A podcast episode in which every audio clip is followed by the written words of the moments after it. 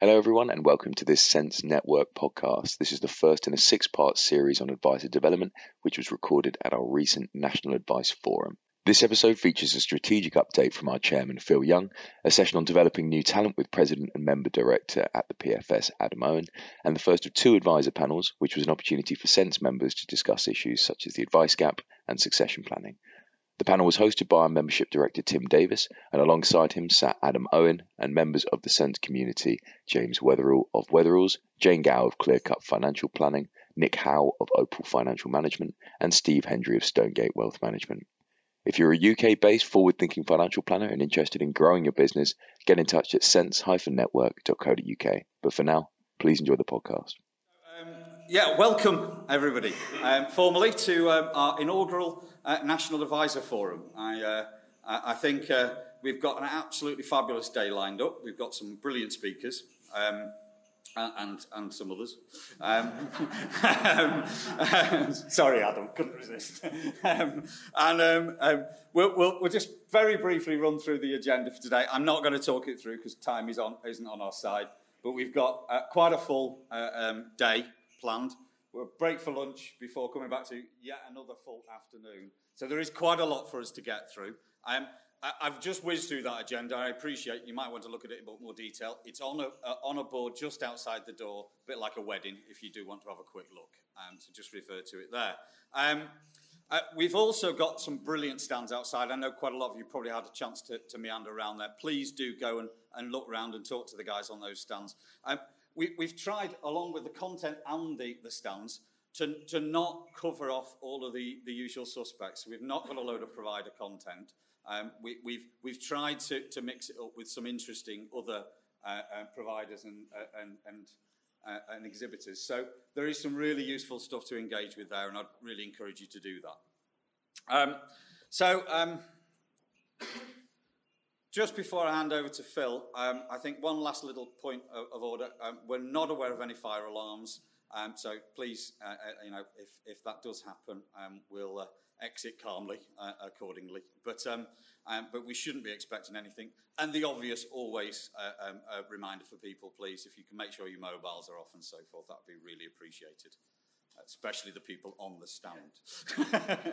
that was really bad. Uh, okay, so without further ado, I'll hand over to Phil for the first session on our day. So, thank you very much. Thank you very much, John. I will be very quick, you'll be relieved to hear. Um, I thought I'd just give you a quick update as to where we are and also what's gone on over the course of the past um, 12 months or so. There's been a fair amount of change.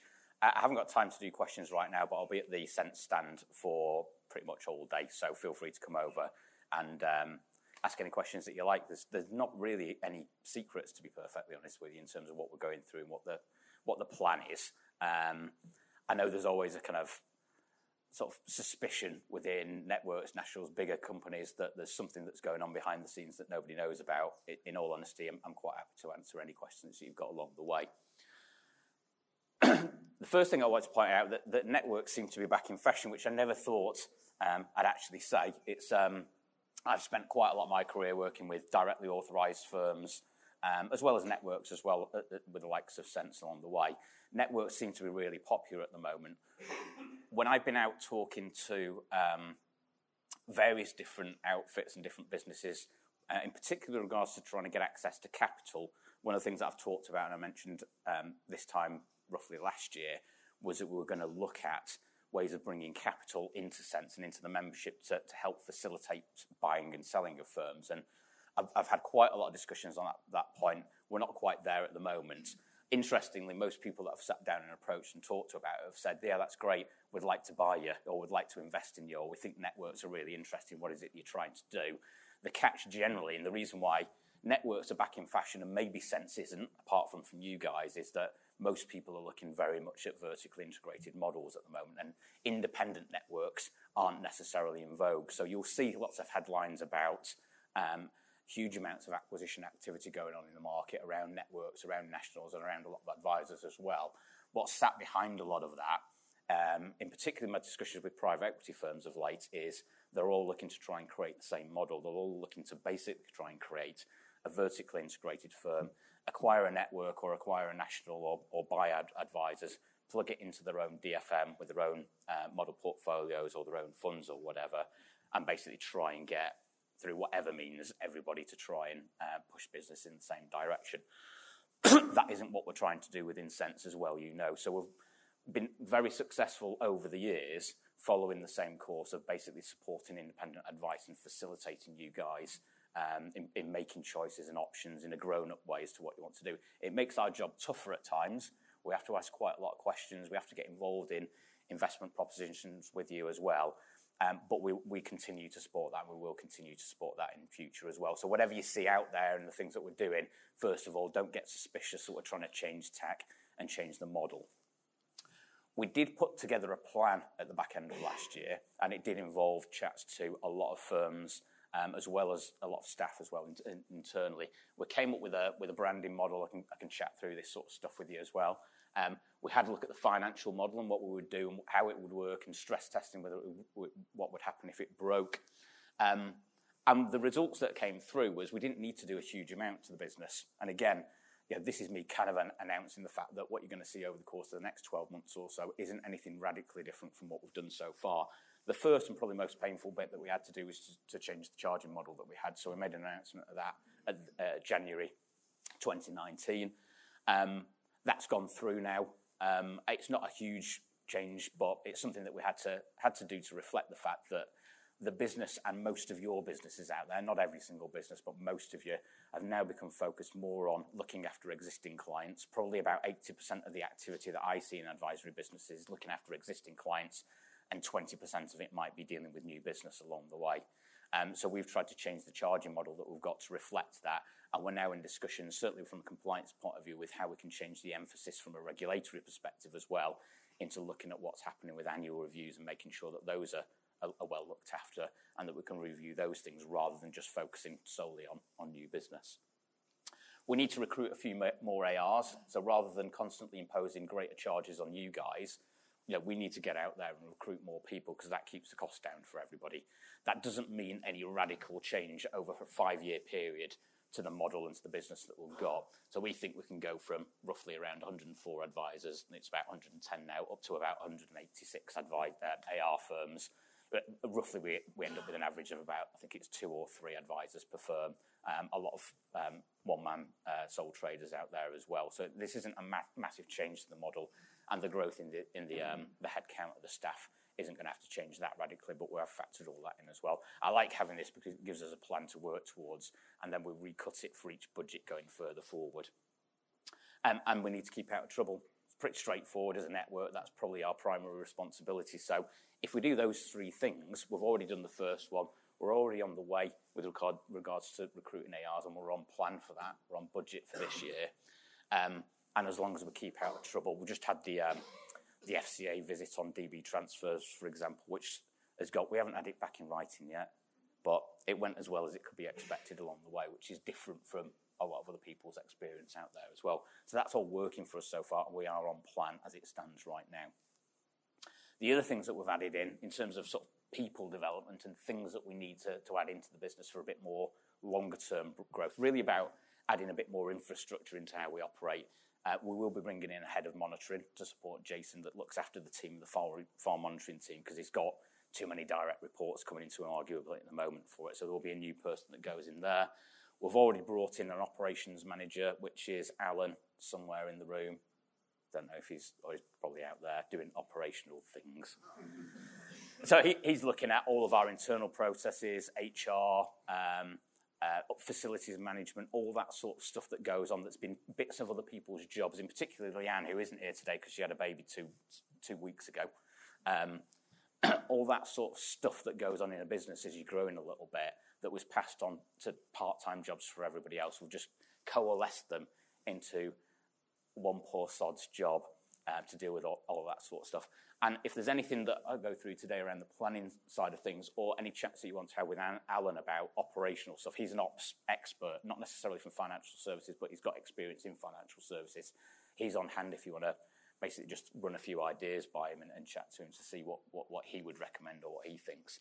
Uh, and we've also already got in, as Leanne's on um, maternity leave, um, a replacement for her who's uh, interim FD um, and has been working as financial controller for us for a few months um, to phase that in so far, which is uh, Carly, who's the queen of spreadsheets. I don't know if you, is Carly in or is she outside? There's Carly at the back. If you need to know anything about Excel spreadsheets, absolutely loves that that kind of stuff. Um, a bit weird, but you know, feel free to ask her. So we're on plan so far. My own attitude to risk, um, generally in, in businesses, is what is the risk of us not hitting that plan? Which is the reverse of the way in which a lot of people, a lot of people sit in a room and just start to think about risks, and you start trying to come up with everything that you can possibly conceive of happening. Fundamentally, my approach to the way in which Sense is run is we've got a plan, we've got a business plan. What are the things that will stop us from hitting that plan and what are the real risks to us as a business that will get there? And it obviously involves all the risks that you'd expect it to be in there um, but it includes a load of other ones as well. It just sharpens the mind. If you're going through that process within your own business of thinking about risk, when you're doing it in isolation and doing it in a very kind of academic exercise, it's difficult to, to drag those things out. If you think about what's the risk of you not hitting your business plan, it focuses you a lot more on what those problems will be.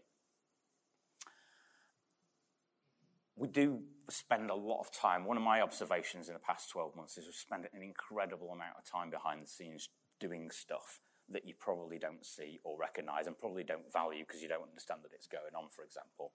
Um, one of the things that we have been looking at so over the course of the past 12 months is investments, investment propositions, how we can sharpen things up. And we've spent quite a bit of time. This is, this is just an example of what goes on behind the scenes, um, looking at DFM run model portfolio services, which I've had some concerns about how it works. And there's obviously agency agreements and things like that in place at the moment. This is just one example, but it's a real example. Um, uh, these are all actual clauses. I haven't kind of made some of them up or adopted them in any kind of a way. So one of the the, um, the agreements that I, I, took a look at from a DFM um, basically said this: it's a, a, DFM that runs model portfolio services for advisors. Um, so it says the DFM's role under the agreement doesn't ex- extend to execution, dealing, custody, administration. Doesn't agree to a load of things, and it basically says Aviva, who's the platform that we're referring to, that you can access it um, in these circumstances. Um, Aviva is the, the, the, uh, the, platform that is responsible and on the hook for all of that. And I thought, really? Um, I'll do a little bit more digging on this one. We've sent out now a matrix that looks like this to, to all the, the main DFMs out there. It's maybe not every single one, but the main ones that people are either wanting to use or the mainstream retail ones out there it covers more than just this. This is just one page of it, so I'll have this available for you to have a look at. It basically just says what's the responsibilities and who's on the hook for which particular actions when it comes to um, DFM run model portfolio services.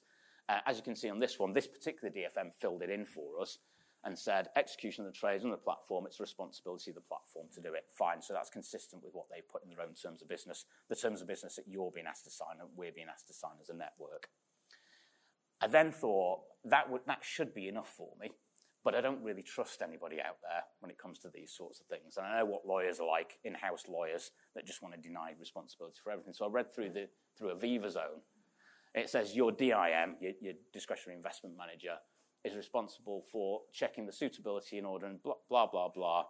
Uh, and it's responsible for ensuring that it's correct as well. Aviva is not responsible for any loss incurred for your investment portfolio of any errors by your discretionary investment management. And that felt like it was at odds with what I've been told in the previous one for it. You could argue that it's slightly different in terms of the word and it's covering slightly different scenarios, but it made me feel instantly uncomfortable. Uh, and I've still had no real response other than, can you send me over your template thing from the, D- from the, the DFM about this particular one? So there's a liability gap I think, there in all of these sorts of things. And it takes quite a lot of work behind the scenes to read through everyone. I've spent literally hours ploughing through individual DFM agreements because they are all different and, and they're all slight. Some of them are good. Um, pretty much all of them are flawed in some way, and some of them are genuinely terrible, like this one. That's before I even went to the other clauses in there. Um, so in, in, the, in the DFM's terms of business, it also says for 10% reporting, they'll, that the, the advised platform, Aviva, will inform customers of it. Um, Aviva couldn't, they had no functionality, no capability until two weeks ago. And one week ago, it failed. So they, at no point have they been able to, guarantee that they can inform customers about the 10% drop. Um, 4.2, it says, whatever happens, you're responsible for notifying as the advisor, the end client for it. So if Aviva can't do it, which they can't, that's a complete fabrication on there. You're now contractually on the hook if you sign that agreement for it. And I, and I get why you wouldn't read through all of these lines of, of words and text. This is something that we're doing on your behalf. Um, and another clause in there so the DFM has no liability for anything ever. 8.2 you, as an advisor, indemnify us for everything ever. This isn't uncommon, and this is the sort of stuff that we're coming up against on a day to day basis. So when it looks like we're being obstructive or slow or, or struggling to turn things around at times, it's because this is the sort of things that we're doing in the background to try and protect you guys as well as ourselves along the way and checking some of the detail in it. And detail is what we're good at. So networks are back in fashion. Uh, a lot of people have gone down the route of um, vertical integration there are advantages to vertical integration in the sense that if you've only got one in-house thing, you don't have to check all this crap the whole time. To be perfectly honest with you, that seems to be the main appeal to me of it this, um, at this moment in time. There are advantages to doing things in-house, and that's something that I think that we should consider and look at to say, is there a way of doing something, or even creating our own contracts and outsourcing it that will make things easier for ourselves? But it's not about vertical integration as, as, as, as we know it, um, as other firms out there are trying to do it. I will, as I say, be outside if you want to have a chat about any of those sorts of things and, and, and any other bits and pieces you want to co- uh, cover off. But in the meantime, I shall hand over to, I'll let John hand over to Adam. Say, it's just like Sorry. passing the clicker around. Yeah, I know. Really, Thanks. Thank so, um, today what I wanted to do was just spend a few minutes just chatting through, really, um, skip past that, just chatting through what I see when I'm out and about um, uh, doing events like this, really. And, and what I see when I'm out about doing events like this is exactly what I'm seeing now, of course, because I stare out into a rooms full of um, happy, engaged, excited people. So thank you for that. And some at the back there as well. But um, I have spent a long time, or a lot of time over the last three years, should I say, actually um, standing up and talking in front of rooms full of financial planners, and then in conference sessions, spending a lot of time talking with those financial planners about the challenges that they have. And um, today, you're probably going to see quite a lot of data from some of the other speakers. We've got some great technical speakers coming along after me. And the data that they will provide will be accurate and it will be sourced and it will be researched. So I didn't think you'd need that from me today. So I've got what I would call an artist's impression of what I see. If you can't see the small print at the bottom, it says not to scale or mathematically accurate or based on anything other than what I see with my eyes. But I see this with my eyes an awful lot. And this, for me, is where we are demographically. It's a demographic structure of our profession right now. I joined the profession in the mid 1990s. And back in the mid 1990s, um, it took us two weeks to get qualified. We were hot housed at hotels in London and um, completed the FPC. And um, at that point, I was given training. I was given product training. The final day, after I'd passed my final exam, I got a day of product training on a thing called a maximum investment plan. there we go. Yes, of course. And then I was given a number of things, some of which I had to buy myself, in all fairness. I had a briefcase, which I filled with brochures about a maximum investment plan. I had a pocket full of 20 pence pieces, because if I couldn't find a client's house, I'd need to phone them. And so we actually carried actual cash to do that with. I had um, a boot full of A to Z maps. Nothing more frustrating than reaching the end of an A to Z and still having a mile and a half to go to a client's house because you'd have to drive three miles back to a petrol station to buy the A to Z that you needed to actually get there. And a torch, because usually, particularly this time of year, you were arriving late at night, and I walked up a number of drives to the wrong house. Um, without actually having my torch. And that was sort of what we did. And it didn't matter what the question was in those early days. The answer was, of course, a maximum investment plan. Until I'd been back the following Friday, and the following Friday I then got some additional training on something else, and that was sort of how it worked. There are some chuckles of familiarization to that, and the profession has come a long, long way. But one of the things that we haven't done with all of the significant changes in the profession, qualification requirements, adjustments to professionalism, one of the things that we haven't done is kept pace with the requirements for recruitment. Back then, in the mid 1990s, there were over 200,000 people who would in some way have described themselves as some sort of financial advisor. They may have been specialists, but they would have been giving people some level of advice. Today, we have something in the region of 26,000. That level of reduction in numbers, if it was in the wild, would actually put us at risk of extinction. Now, I'm not in any way um, looking to in any way suggest, and please don't suddenly take to Twitter now and start tweeting, Adam Owen says financial planners are about to become extinct. Because I'm not, but it's a very significant drop. Now, some of that drop needed to happen. But I think we've gone past a point where actually we've maybe gone a little bit too far. And we're seeing now that we have two things we have an advice gap and we have a succession gap. And that succession gap is one of the hardest things that our profession is finding to be able to actually repair. Because this, for me, is what the, the demographic model looks like at the moment.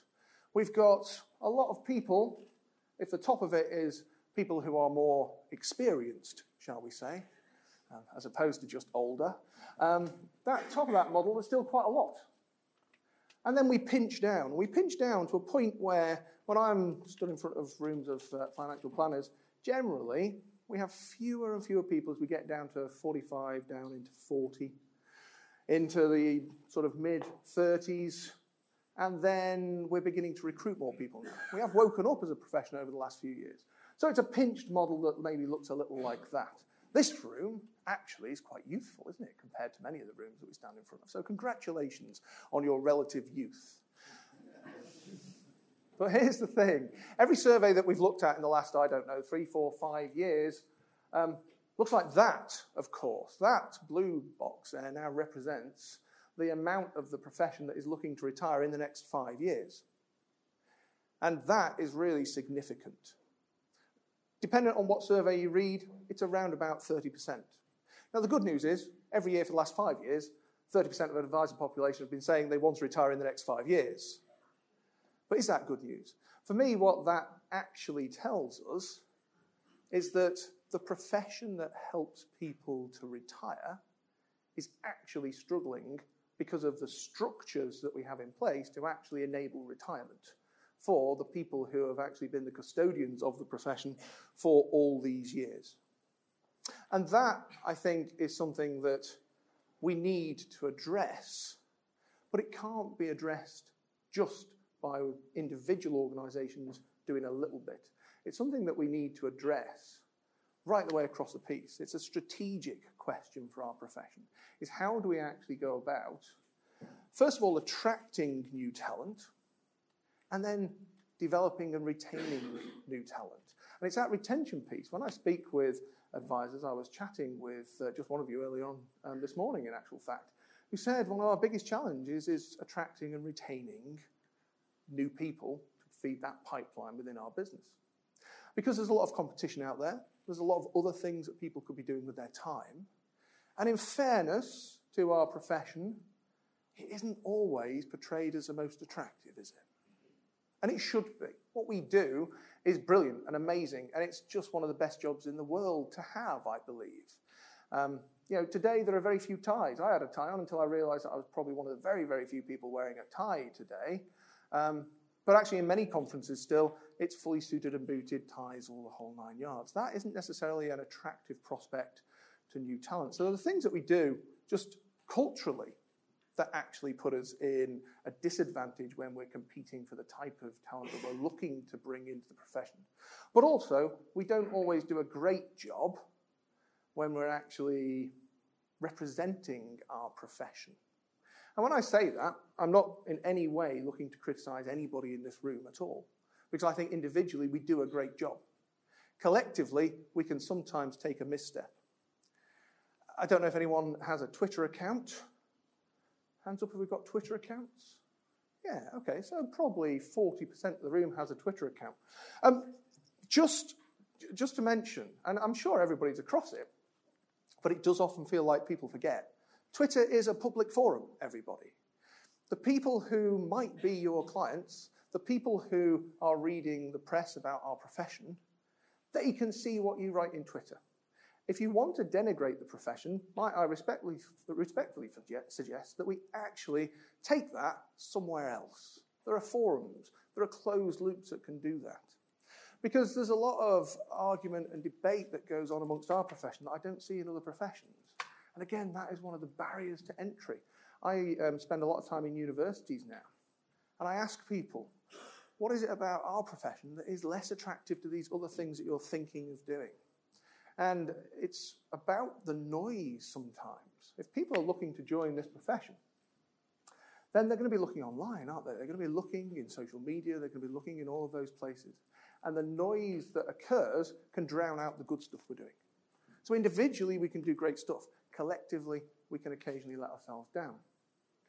But as well as that, of course, from a strategic point of view, um, we were sort of sold a pup, weren't we, as well? Anybody who remembers um, the recruitment patter of the 1990s, when many of the people in this room now are thinking maybe of retiring in the next five to ten years, we were told that actually the way to do it was to, um, to grow a business, to bring clients in under a different charging model in different circumstances.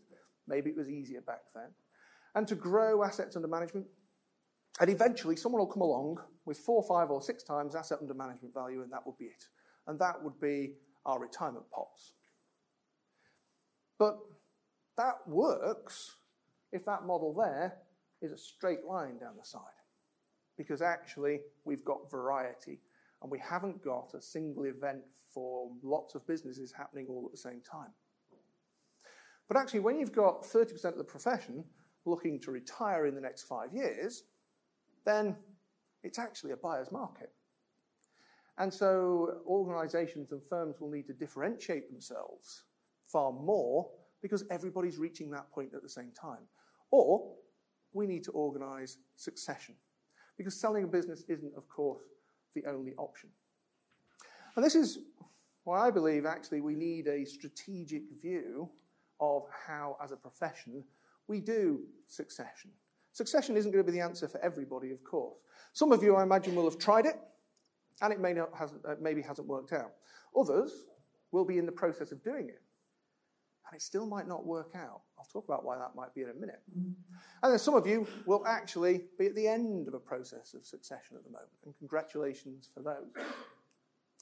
But I think there are at least four areas that we need to be thinking about acquiring new talent, building skills, developing future leaders, and then ensuring that there's actually something at the other end to fund the succession itself. And I meet a lot of firms that are going through a process of developing their new talent. And they have a loose plan, but maybe they don't have a strategic plan. Let's start at the, uh, the acquisition stage then. Um, there are no um, shortage of really great people who could be joining the profession. And in fairness to this, uh, this group here in this room here, I'm looking at a lot of faces I recognise who are actually going to be the future of the profession. And so it's great to see you here today. And we can attract talent from many different ways. Of course, school leavers, graduates, second careerists. Anybody here transferred from previous career? Yeah, loads of people. And, know, thank you for doing so because ultimately there's a lot of competition out there. But you can also find existing talent and poach it, of course. I've called it transfers in. Sounds better than poaching, doesn't it? transfers in. So um, ultimately, there's different stages in which we can interact with people and different ways in which we can bring in that new talent. But one of the biggest challenges is um, once we've actually got that talent there, is living up to the promises that we've made at the point at which they actually start doing the job. Because although this job can be one of the, the most rewarding jobs that you can have, at times it can also be a bit dull. And at times, it's quite easy to have your new talent doing stuff that isn't very exciting and doing it for longer than they would like. So managing expectations is really quite important.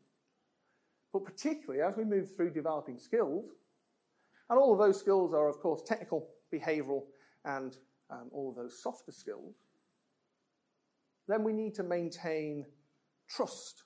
Trust is really important. I'll come back to why that is. I'm seeing so many challenges on trust. But of course, if we're building succession, then we need to be thinking of our talent and the people that we're recruiting and developing, not simply as financial planners. One of the challenges I think we have as a profession strategically is that one of the things that we haven't done over these last 20 years is we haven't actually taught strategic management and leadership thinking. And so, although everybody in this room is doing a great job of running your business and doing your best, and absolutely, and I am not in any way criticizing that, I spent years running advisory businesses. And the challenge I had was that I made loads of mistakes. But only after going and doing the academic study and that side of things, I realized that I could have saved myself an awful lot of pain. So I think from a development point of view, identifying future leaders and actually working on that leadership and strategic thinking piece is important. Because that brings in corporate governance. Of course, we've got SM and CR and a whole other series of things. The responsibility for new people and existing people in the profession moving up to take over to facilitate succession is actually far greater than it has probably ever been. And it's probably not going to get any less. So, again, it's quite off putting if you think all of that level and weight of responsibility that you're taking. Of course, some of that can be mitigated with a network, but there is still individual responsibility. And that takes me back to this just for a moment, in as much that one of the things I don't see a huge amount of is people between 35 and 45. I see a lot of over 45 year olds. I see more people coming in at this middle, uh, bottom bracket in terms of the younger end of things, but I don't see people in that middle bit because we sort of seem to have forgotten to recruit just after I got into the profession for a few years.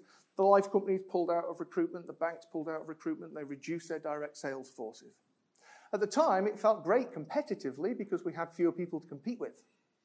But the challenge now is that if you're looking for someone to succeed in your business and you haven't found that person yet, then there's huge competition for the people who would be the natural successors. And if we think about who the natural successors are, they're people who have probably had a family and that family has begun to grow up or has grown up. They're people who are ready to take on the challenges of running a business and succeeding into that business. And they're people who have probably paid down some of that mortgage debt and other stuff that they might have so they can actually afford to buy the business off you.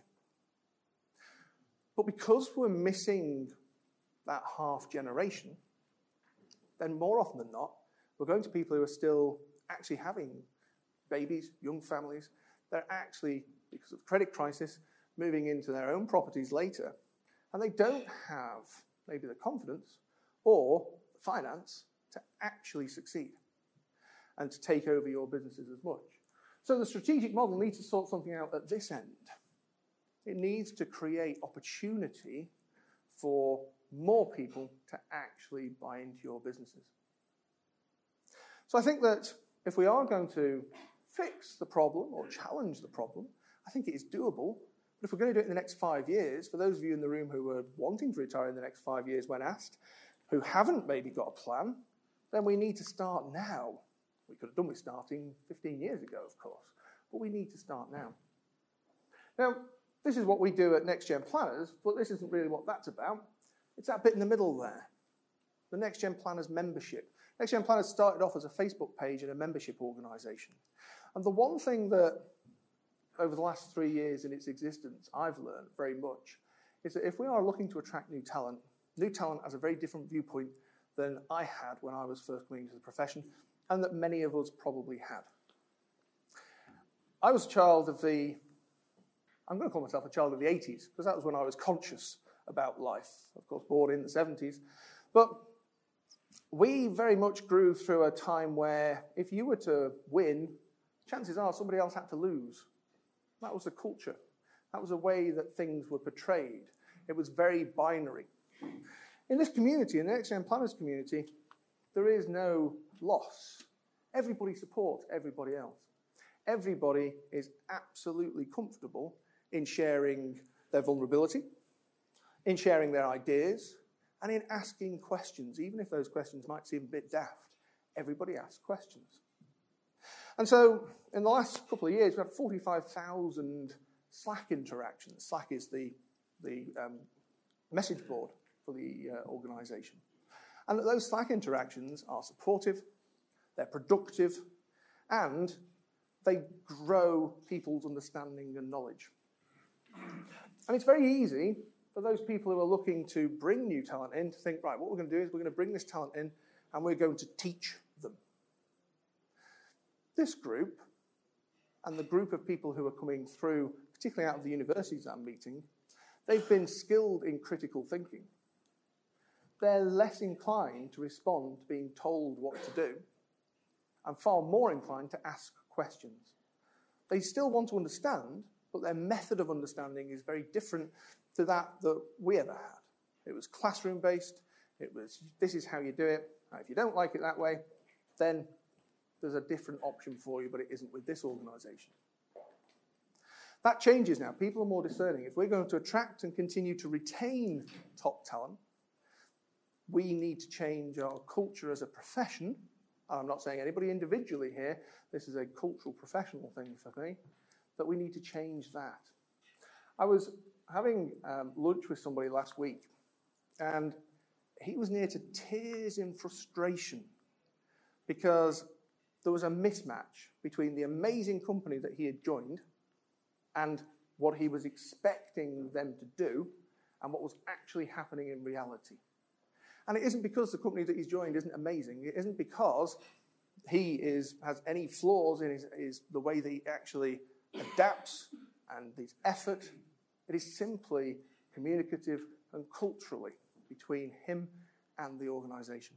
The organization expects him to do his time. They expect him to sit and to learn and to do a process. And I'm not saying that's wrong, but they aren't allowing for this idea of critical thinking and challenge. It's all too easy for us to say to somebody, we already thought of that 15 years ago, it didn't work, we're not going to do it. It's a different thing to engage from a different viewpoint and perspective. So if we're developing talent, we need to understand. We need to understand those significant cultural differences. I think ultimately we have four outcomes in the succession model. And I'm going to borrow this from Donald Rumsfeld, as some of you will have noticed. We have unsuccessful unsuccession. Unsuccession, I would call selling your business to somebody else. It may be a consolidator, it may be a larger practice, you may just look to merge. But ultimately, we're not looking at a succession model there, we're looking at a sale. And if we're looking at a sale, all the various options within there, where I think that many of the sales are likely to fall down in the next five to 10 years will be because of client demographics and the fact that there are so many trying to sell at the same time. If you think about your client bank, what's the average age of your client?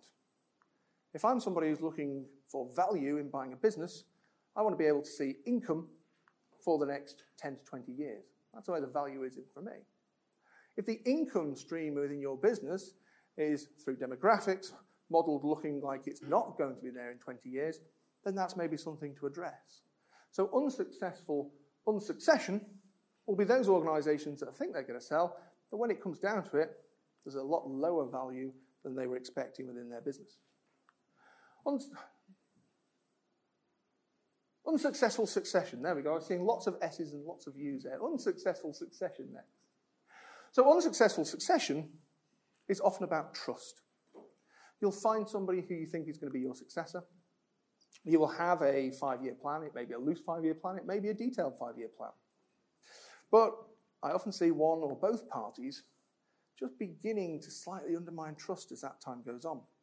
And how do we do that? Well, oftentimes it's only little stuff. It's only tiny moments of inflection where actually there was an opportunity to reinforce the plan and it didn't happen. An advisor, a senior advisor looking to hand a business over, um, has a plan that actually in three years' time they'll start to hand over the top clients. Three years comes, I'll start handing the top clients over next year, I'm not quite ready. Just little things like that begin to undermine trust. Ah, now when we, uh, we were going when we originally talked about the, the plan, that was the delta. That was a figure that we were wanting. But of course, things have moved on. We've grown the business. We want the delta to be different now. That undermines trust. Any changes can actually, if you're not talking them through, can begin to see people entrenched. And I've seen breakdown of succession plans that have been running for three or four years with only another 12, 18 months as a plan break down in such a tiny amount of time. And so having a clear plan, running it over a long period of time, and understanding that you need to talk to each other on a regular basis and allow each party to challenge, but in a confident and comfortable position is really important. Successful unsuccession, of course, is those organisations and businesses that will sell their business. They will understand the, where the value in their business is. They'll be looking at their client demographic in terms of what their target new client acquisition might be, and they'll be already building for that. And then, of course, successful succession. Organisations who identify talent by listening as well as by speaking, who develop that talent both technically and with all of those soft skills and behaviours, and who are authentic. Because that's one of the things that culturally the next generation of our profession will be less tolerant of, is lack of authenticity. And so be open, be honest, be transparent. And where there are problems, tell people there are problems. Where actually there are successes, celebrate those successes, but do it together and do it openly. That's how you retain people. If they understand and feel that they are part of a business, then they will stay in that business. I think that we've got a real opportunity over the next five to ten years to assist that next generation through and to really um, succeed in succession. And I also think as a profession we really deserve that because we are just custodians of the profession and ultimately the goal has to be to leave it in a slightly better state than we found it. And so everybody in this room who's been part of that journey over the last 25 years has actually contributed to the fact that we have something better and more professional to hand over to the next generation.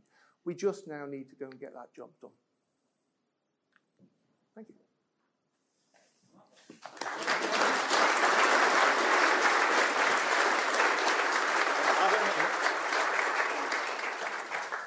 Adam's going to uh, stay with us because um, uh, we're, we're, we're, going to have our first of two uh, advisor panels today. So I'm going to invite up uh, um, four uh, AR principals and Mr. Davis, who's going to uh, host today.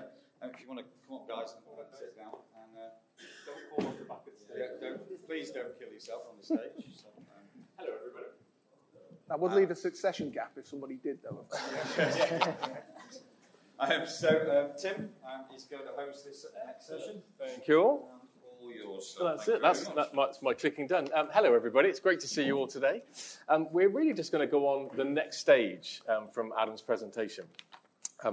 fascinating. What we've got is a mixture of your peers who have some experience in this journey. and uh, we're going to sort of talk through some major areas and try and share some ideas. So rather than me introduce everybody one by one, I'm just going to let everybody introduce themselves, give us a little bit of background on your experience in this area, and then we'll go on to some questions. Shall we start at that end? Adam, do you want to start?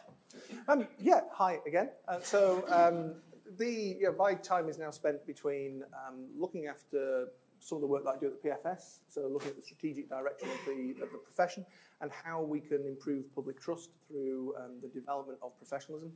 Um, Sometimes I spend working with um, small firms, helping them strategically and uh, within their succession model, and then uh, the rest of the time is spent with next gen planners, um, looking after the curriculum and development program there. Perfect, thank you. Jane? Uh, I'm Jane Gow from Take Up Financial Planning. We're based in um, um, near Chester on the Wirral. Um, there's, we're a team of, I think there's 15 of us now, and a mixture of we experienced generation with next generation is that the, the term so we've got five um, experienced financial planners a mortgage and protection advisor and then we're developing the next generation because I'm looking for a 10 year exit strategy so we're two years along Brilliant. Uh, with us at the moment. Great, so some good ideas to share with us. Yeah. Excellent. Nick. Okay, I'm Nick Howell from Opal Financial Management. Um, I, I, suppose I'm different from the panel on here. I'm looking to, to, to grow the firm. Um, I've been with Sense uh, for just about two years now. In a previous role, I've recruited um, you know, 300 plus advisors into uh, you know uh, big corporates. Um, but um, and I guess about a third of those have been new to the industry advisors as well. My sort of questions around here today are, you know, um, how do we go about doing that within, uh, you know, the, the model we're in today? Okay, perfect. Let's hope we can give you some ideas. James. I'm James Weatherall. My business is Weatheralls. We're a city centre firm, six staff, around 80 households that we look after. Uh, modern financial planning, a lot of it built around Voyant cash flow planning. Uh, I am a guest lecturer at MMU Business School. Uh, I have a lecture slot there, trying to encourage and help young people into the profession and run a mentoring program as well for young people to try and find them opportunities and help them come into the profession. Perfect. Thank you. Finally, Steve. Uh, I'm Steve Hendry uh, from Stonegate Wealth Management down in uh, Stone in Staffordshire. Um, we're partly along the way. I'm more uh, in, in Nick's category. Uh, we are uh, a, a, small firm. I'm the sole advisor at the moment. Um, I have um, um, a, a, trainee advisor. I've got to say nice things about her. She's in the audience today. Um, but uh, she's one exam away from being qualified. So we, uh, we, we started off from an administrator role through to uh, where we are now. it's been a s- slow process, but it's, it's, it's been a, a bit of an eye opener. Um, and uh, that's, uh, that's where we are at the moment. Wonderful, thank you. Um, for those of you that don't know me, I'm Tim, been around 10 years longer than you have, um, and I'm very passionate about this part of the industry because you know, I was lucky enough to come through some of the uh, original um, routes in. So let's start off. Hopefully, we get, we've got four or five questions we want to pose, and then hopefully have enough time for some audience questions if there are. Um, so I really want to start with, uh, I'm going to start with you, James, if you don't mind, because you've had some experience in this area, and, and Jane, obviously, some parts for you to add in as well. But, but what made you guys think that actually developing new talent is important to start with? Uh, clearly, there's a huge aging advisor crisis. Average advisor is age 57. Mm-hmm. As Adam said, 10 years' time, five, five or 10 years, huge swathe of the profession are going to retire. Uh, traditionally, we've been very poor at bringing people into the profession, and um, we definitely need to address that, I think. Uh, I came into the profession 10 years ago uh, I was looking for a trainee role in Manchester. I sent my CV around with an article from Citywire talking about ticking time bomb in the advice community and the lack of young blood coming through. Uh, fast forward 10 years, I've now run my own firm, and all the same problems are still there, so it's not been addressed in the 10 years that I've been uh, planning. Okay. Jane, what's um, I think there's been two things for me. One, I think um, being a mother of four children and seeing my children grow up and going into the world um, career, I've always had a, a, natural interest in the next generation and um, seeing them come through. And two of my daughters do actually work for me; they're here in the room. So fabulous. so that's been, you know, sort of a, the start of that, and and also just recognising we need to bring new blood into that into it. And the experience we've had, we've got five uh, graduates in the business that have all been PFS this year, so that now all have done exams and are on their way to do level six. And um, just seeing them come through is just amazing. So business is in safe hands. I've also been a reasonably good delegator over the years. So mm-hmm. I've worked on the basis that if there's somebody that can do it, then find somebody to do it. And they're just absolutely fantastic at um, picking up all, as Adam, Adam alluded to, or it might have been Phil, some of the jobs that you don't really want to do. But not too many but not too many and not too often. Yeah, yeah. I haven't actually told them that. I, th- I, think the cat's out of the bag. Steve, what about from your perspective? Well, uh, uh, really, just to echo, echoing what's been said already by Adam mainly, is that um, my my uh, track record is very similar to yours. Early 90s, uh, hot housed. I was hot housed in Nottingham, not London, so slightly less uh, distance to travel. Um, but you do, you, you, you, you, uh, you, you, are intensively trained, FPC in, in the first four days, sit the exam on the Friday. Um, and that is how the industry worked, and, and that just isn't the, the case uh, anymore. Um, so I look around, um, you know, when we've looked at uh, recruiting advisors, uh, the, the, there is very few out there, and the, the, sort of CVs you get through um, don't really get past that stage, uh, you know, for, for, a variety of reasons. So that there is really a, a, massive gap there in terms of. I mean, obviously, me being in my early thirties, um, mm. it's not so much of an issue for me. But uh, uh, but no, joking aside, I was the youngest when I joined the industry, and there are far more people older than me still in the industry than, than coming through. So uh, th- there is that sort of uh, challenge to make sure we do have those people follow through. Uh, and the second reason, very much of a selfish reason, is that I want to be retiring in the next 15, 20 years or so. Um, and now is the time to start bringing those, those people through who learn about the business and, and do uh, a, a, good period of time in, uh, as an advisor and, and learn how to, how to how to do it properly. And uh, um, that's that's the route that we've uh, that we've taken. Okay, so. Nick, you and I, since you joined, we spent a lot of time talking about recruiting existing advisors. Yeah. Um, so I'm really interested to see you on the panel now. What are the key challenges that you've been facing?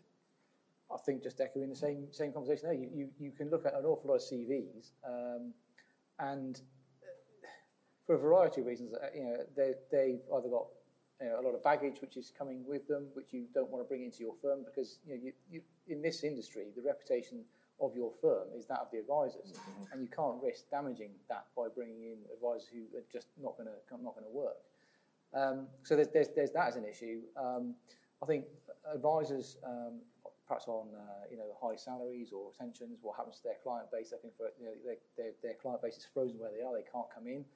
Um, so that's another issue um, around that. Um, it's it, it's just hard, you know, and, and, there's an awful lot of competition out there, and there are, you know, there's, you know, we won't name names, but there's there's other uh, integrated models, uh, should we just say, um, which are putting, you know, very big sums of money on sure. the table um, and very high uh, commission splits, commission splits as well. Mm. So um, for those advisors that are looking to, to, to do something at that time, um, it's it's very difficult to bring them into uh, you know a, a, a small organisation. Okay, so so you kind of you you've looked at the existing advisor market. You're kind of echoing, I know, a lot of challenges that many other principals that I've spoken to are sharing as well. So, what's the big challenge you're facing now in getting into the next gen market?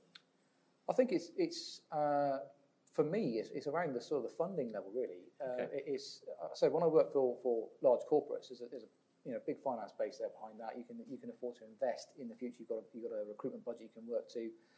Um, and I guess it's, it's how do you sort of roll out in, in, a, in a smaller scale. And again, mm. talking about you know other uh, vertically integrated models, you know you'll have an advisor who is uh, exiting, and you know they may have I don't know say hundred thousand ongoing fee income, whatever, and they'll get maybe three, four, five, even six times that figure as a as a exit figure paid for by that model. They'll then pass that on to somebody who's coming off of a graduate uh, type program or whatever, an academy program, and they will then pick up a loan for that figure. Um, and there's various ways that those models work, um, but that's I, I, can't see how that's going to work in in Opal. Okay. You know, you know, without some sort of external funding facility available. And it's it's how does that actually work mm. through? How do you take somebody from you know in James's situation where you've got you know perhaps people who are um, completely new uh, to the industry, you could get them all the way through to the qualified perspective, and then it's it's funding that part first okay. of all there. And even even once they're qualified, they're not then going to drop into you know producing income for the firm because they've got then got a client base behind them and build themselves up that way. So it's a, it's a long investment of time. Yeah. Um, and at the same time, you've got all the recruiters banging on their doors as well, for the same reasons Adam's saying earlier. Yeah. There's a lot of competition out there. Um, and again, historically, um, I, I, can think of uh, an advisor who uh, was with Opal. Um, he was six months before. This is perhaps going over some of the other ground, but he's, he's, he was uh, in, a, in a bank six months before um, becoming a qualified advisor with a corporate. He was with that corporate for six months, and then they, they made him redundant as they pulled out and RDR. He joined Opal. We helped him grow his business, um, and he, he, did fantastically well. He's, he's been about £100,000 a year, so he's a you know, decent advisor from somebody who was a savings investment advisor not so long ago. Um, but then somebody came along and offered a thirty thousand pound lump sum sure. to him to go and join somewhere okay. else. And think, so, so, so I'm kind of picking up. I'm picking up two yeah. challenges. So, James, James, Steve, what, what, how have you funded this program? And then we'll come on to the how do yeah. you keep them with you. Yeah. yeah. So obviously you, you you know you've all got experience of differing levels of funding people through that whole journey, as Nick's just articulated. Can you share some ideas? How, how have you handled it? Well, I've never felt that the balance is imbalanced. So I've never felt that you know, they're expensive. It's an expensive project. They can, you know, all the graduates that we've taken on, and they're all here today. They've all grown into the next to yeah. the next space, and salary and remuneration and the cost of all that has all grown with it. And you know, I, I can honestly say it's worked in a perfect world. And Adam's been with us on this journey, which we've been on, um, you know, for five, five or six years. I think Darren's our longest Um, he was the first one that we took, and they have actually they they just absolutely fill the next space that they they go into, and you know with that you think you know they're, they're taking jobs, they're adding value to the business, yes. you know right. And you know, admittedly, as a graduate salary, it's fairly low, but within sort of two, two and a half years, they're, you know, I would expect to compare to their peers, they're on, mm. you know, sort of good, reasonable income, and, and that comes back to us as a business mm. in the value within the business, and it's it's difficult to say how that actually really happens, but it, but it does, it, you know, it seems to work. Okay. Yeah, that adding value piece is massive. I think. Yeah. Uh, there's a fallacy that people will come in and they'll be dead weight for a few years yeah. until they actually get up online and are starting to deliver value But if you get the right people in, they can deliver value very quickly. I think if you train them, mm.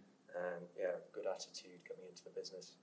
Uh, we have a structured program where we have a basic salary. We pay for all of the uh, exams, but people get a ratchet on their basic salary each time they pass an yeah. exam. Okay. Uh, there's a bonus scheme as well, a team bonus to incentivise people, decent pension. So we try and provide a yeah. good package for people, uh, structured progression, yeah. Uh, funded exam study. Uh, we find that again the right people coming in are delivering value very quickly. Yeah. Uh, they're by no means dead weight. Okay. Yeah, I'm glad he said that because that's what we, we've, we've done, and as okay. part of our sort of uh, experiment and, and uh, sort of venturing out into it. Um, when Olivia started with us, she started as, a, as an administrator, but we had a set process of exams that uh, she would be doing, um, increase a little bit of a bonus, but an increase in salary as well. Um, and but every time we did that, the, the, the job changed slightly, and over time, she's become more of a a, a, sort of administration manager, as it were. Mm-hmm. Um, and the next steps, uh, you know, we're looking that um, she will do a little bit of paraplanning to begin with, uh, as well as the advice role, uh, and then eventually, you know, transition completely into the advisor role.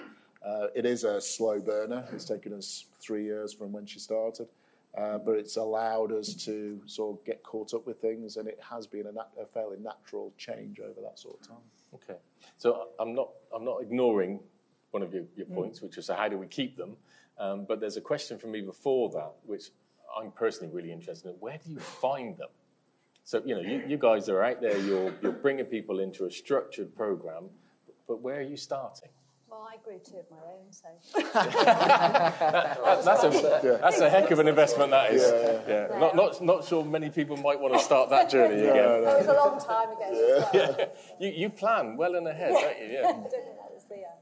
So, so other than other than birthing them and bringing them up and spending 18 years looking after them and nurture them into the perfect yeah, I think, um, next gen. Yeah, I think for, for us, there's a little bit of a small family business attracts a lot of interest within uh, family and friends. We're a, we're a family business, so yeah. therefore, you know, over the years, I've had lots of friends who said to me, "Can you know, so and so come in and do some work experience for a couple of weeks or a couple of months?" We've taken graduates on over the five week summer holidays. We, we work with Chester University and we've had a few interns over the five weeks. We just kind of open the doors and say, come in and look around and we'll give you the experience. Some of them go off somewhere else, others stay. Mm. Darren came for two weeks and he's here six weeks later, six years later. So, um, you know, and it's a good, it's, it's, a, it's a little bit of a try before you buy as yeah. well option. And all the universities are desperate for these programs. They do 12 weeks ones, they, um, 12 month ones, six weeks ones, and it's just good to get different um, people in. Okay. And I went on a boot camp with Adam earlier this year at Manchester University. 30 financial planning students. What a fantastic, you know, way to find people that are just desperate to get out there in our businesses. So. It's, it's maybe worth just mentioning yeah, that actually because we um, we, we trialled it. We did a pilot um, earlier on in the year at uh, Manchester Metropolitan. So we had 30, um, we had 30 students, um, 30 employee, employers, and we put them through their paces during the day, all of the students. And every student got an interview, and um, two of them got placed with the employers that were there. Others got hugely valuable experience beyond that. So we're actually rolling that out this year to 10 universities um, who have specialisms in financial planning. And um, they're free. That's part of our community delivery from Next Gen Planners. So anybody here who is looking to develop new talent, then get in touch with us and by all means come along. It's, a, it's a day that you know you there's no cost. You can if you find somebody, you recruit them without recruiter fees, and uh, you know it's just a nice way of putting it together. Yeah. Similar experience, guys. Yeah, great. You're scaling up like that. Uh, for me, having been lecturing at the university now for six, seven years, uh, I can tap into quite a rich source of mm. talented graduates there. I meet lots of great people, uh, lots of opportunity to recruit from there. The problem I have is that through the mentoring scheme, I tend to take on mentees. Uh, Josh and Ash and Letty are now helping with that and helping to mentor people as well. And um, I find the difficulty is actually finding firms to plug them into. So I've got young people looking for roles, and it's very difficult for them to find routes into right. Okay, so you've got too many.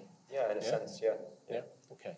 So uh, I want to come back to one of your challenges now, Nick. So you've gone through this long process, you've got a timeline, you've got a plan in place for them, you've worked with these um, grads, uh, they've got qualified, and then how do you keep them? How do you stop them, you know, being lured away with offers from the from the child catchers of the vertically integrated world? Yeah, I would just say it doesn't feel like a long process. It's never, you know, I think it's two years from the day they arrive and, you know, I remember Charlotte saying to me when she first arrived in the first week about everyone here speaks a different language. Yeah.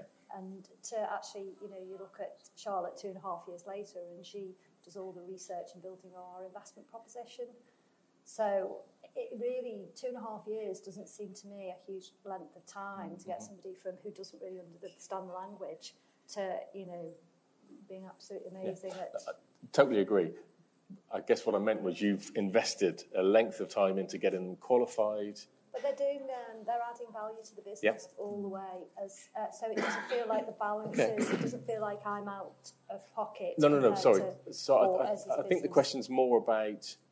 Well, let me ask the question in a different way. Do you feel any sense of um, need to do anything different to keep them within the business once they are qualified? I think if you do the right things and you treat um, employees and everybody within the business the way that you know you'd expect to be treated in work.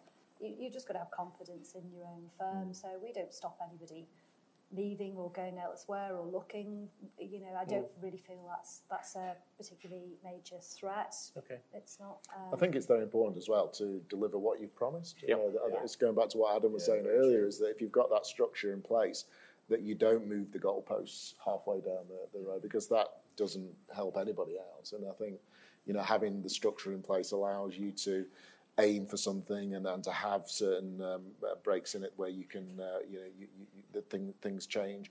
And rolling it into the overall succession plan as well is, is, is you know, we've talked about, you know, by equity purchase and how we work that into it, you know, and, and, and, and you know, following through with that and being very open with, uh, with the people involved. Okay.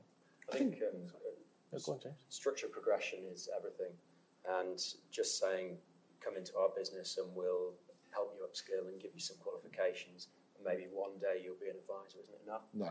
You've got to have structure progression, set milestones in terms of study periods, yeah. when your expectations are for people to get their quals, what comes after, what training they'll have, what's their route into actually being an advisor, how will they find their clients, all these things.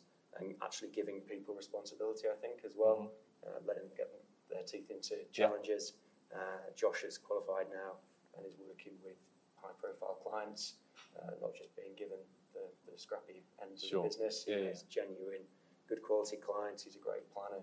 Uh, so it's, it's giving people responsibility and creating true structure so they can see their pathway step by step.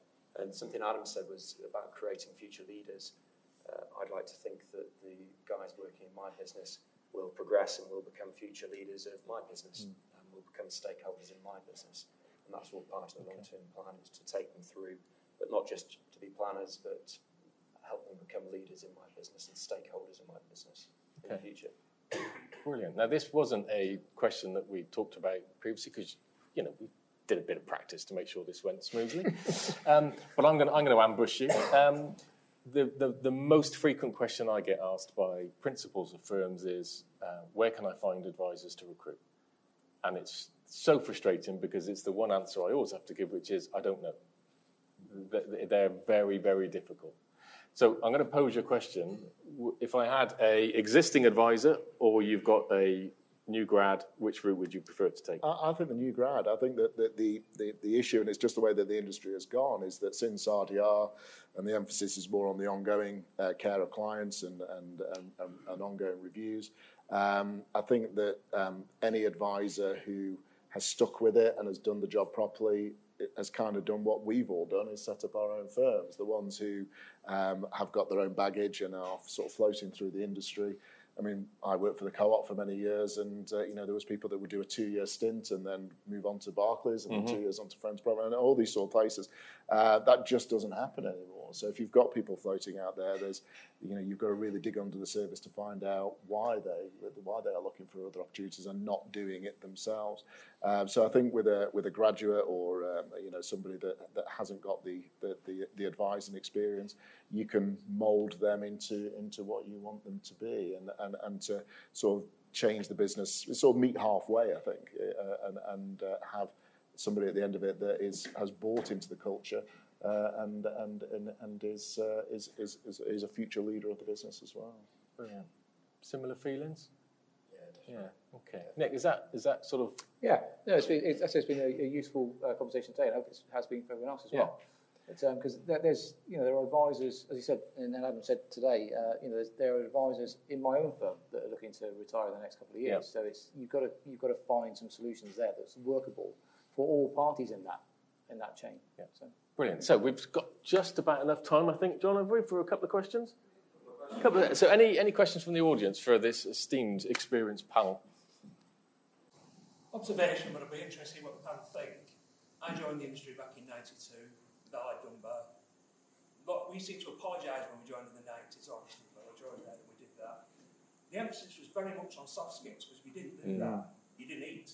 It was as simple as that. Mm. Do you think we've gone a bit too far academically? I'm not saying that's not important. I'm a chartered fellow at the CISI. I'm not saying it's not important. But I'm saying the soft skills should come back. Mm. And we do seem to have lost it. It's very important. I'm, I'm, I'm going to keep my views because I'm a soapbox. So, panel, what do you think? Can I comment on that? Yeah. Um, yeah, I suppose uh, it's interesting, isn't it? I'm going to say yes. As a president of the Personal Finance Society, I'm going to say yes. I think that I don't think that we've gone too far in um, technical qualifications. I think that the technical qualifications have, have definitely helped support professionalism, and so I don't think that has gone too far. But I think that actually viewing it as binary is um, is what has happened more than anything that um, we need to look at the curriculums that we have, I think, and we need to determine which elements of the curriculums actually talk about actually advising a client. You know, if you look across RO 1 to 6 uh, with the CII, which is a benchmark for giving financial advice, if you actually look into those curriculums, there is very little about having a risk profiling. In fact, there's nothing ostensibly about having a risk profiling conversation with a client, discussing fees with clients. Actually, all of those suitability elements aren't in the curriculum. So, where the curriculum was actually fit for purpose previously, I think it does need to be reviewed. But then, likewise, if you've got somebody who is studying, it doesn't prevent you from doing soft skills development with them. And you know, all of those people in the room here that actually went through that in the 1990s, um, you've got that. And uh, you know, taking advisors out, but also role playing. You know, if you think about the people who are really great at their jobs, you know, think about Formula One drivers, you know, Lewis Hamilton or whoever. They go out there and they'll they'll sit in a car and they'll drive a circuit, and it might be the first time they've gone live on that circuit, and they'll still put a time in which is astronomical. Why is that? That's because for hours and hours and hours before they've arrived at that circuit, they've been on a simulator practicing. Now, it's a cool thing to get in a multi million pound simulator of a Formula One car and practice. No one's going to complain about that. What we do is put people in magnolia painted offices and say, go through a fact finding disclosure exercise with us. But it is just as important. And, you know, I think that we spend too little time now actually in a classroom situation that is safe where all of these things and these experiences can come out. So I absolutely take your point, Paul, yes. Can I just add one thing mm, to that? Of course. Um, is that we've just, as, as they're now level four and qualified in terms of they know what we talk about in a room, uh, we've just started a program now um, that they're associate financial planners and they come into client meetings with all the senior financial planners. So hopefully they're picking up those soft skills and all that as well as they move through it, and it's just great experience. So we do all our meetings now with two people Brilliant. in the room. Yeah, exposure is everything. Yeah. yeah. And the two aren't mutually exclusive. And the quals are the rite of passage, aren't they? But like you say, the soft skills are actually often what make you the better advisor. Uh, I think it's including people very early on in client discussions, encouraging them to spend time with the clients. Uh, my guys will, will be in meetings from the beginning, in client meetings, observing how advice is delivered, building their own relationships with clients. As they become a bit more experienced, then I have them start to present cash flow plans on the TV in the room, which is a great way of them not giving advice but having profile and presenting data and information and building profile with the client. So I find that works quite well. Brilliant. And me, yes, 100% agree. Um, have I got one more, or are we going to cut I me think off? we best not, uh, unfortunately. Okay. We're, we're, we're, five minutes over. We've Fine. quite well pulling back, guys. Thank you very much. So I hope you find it um, useful and useful. I just want to personally thank you all very much for sharing your experiences, um, and um, hopefully you got something out of that. Thank you very much.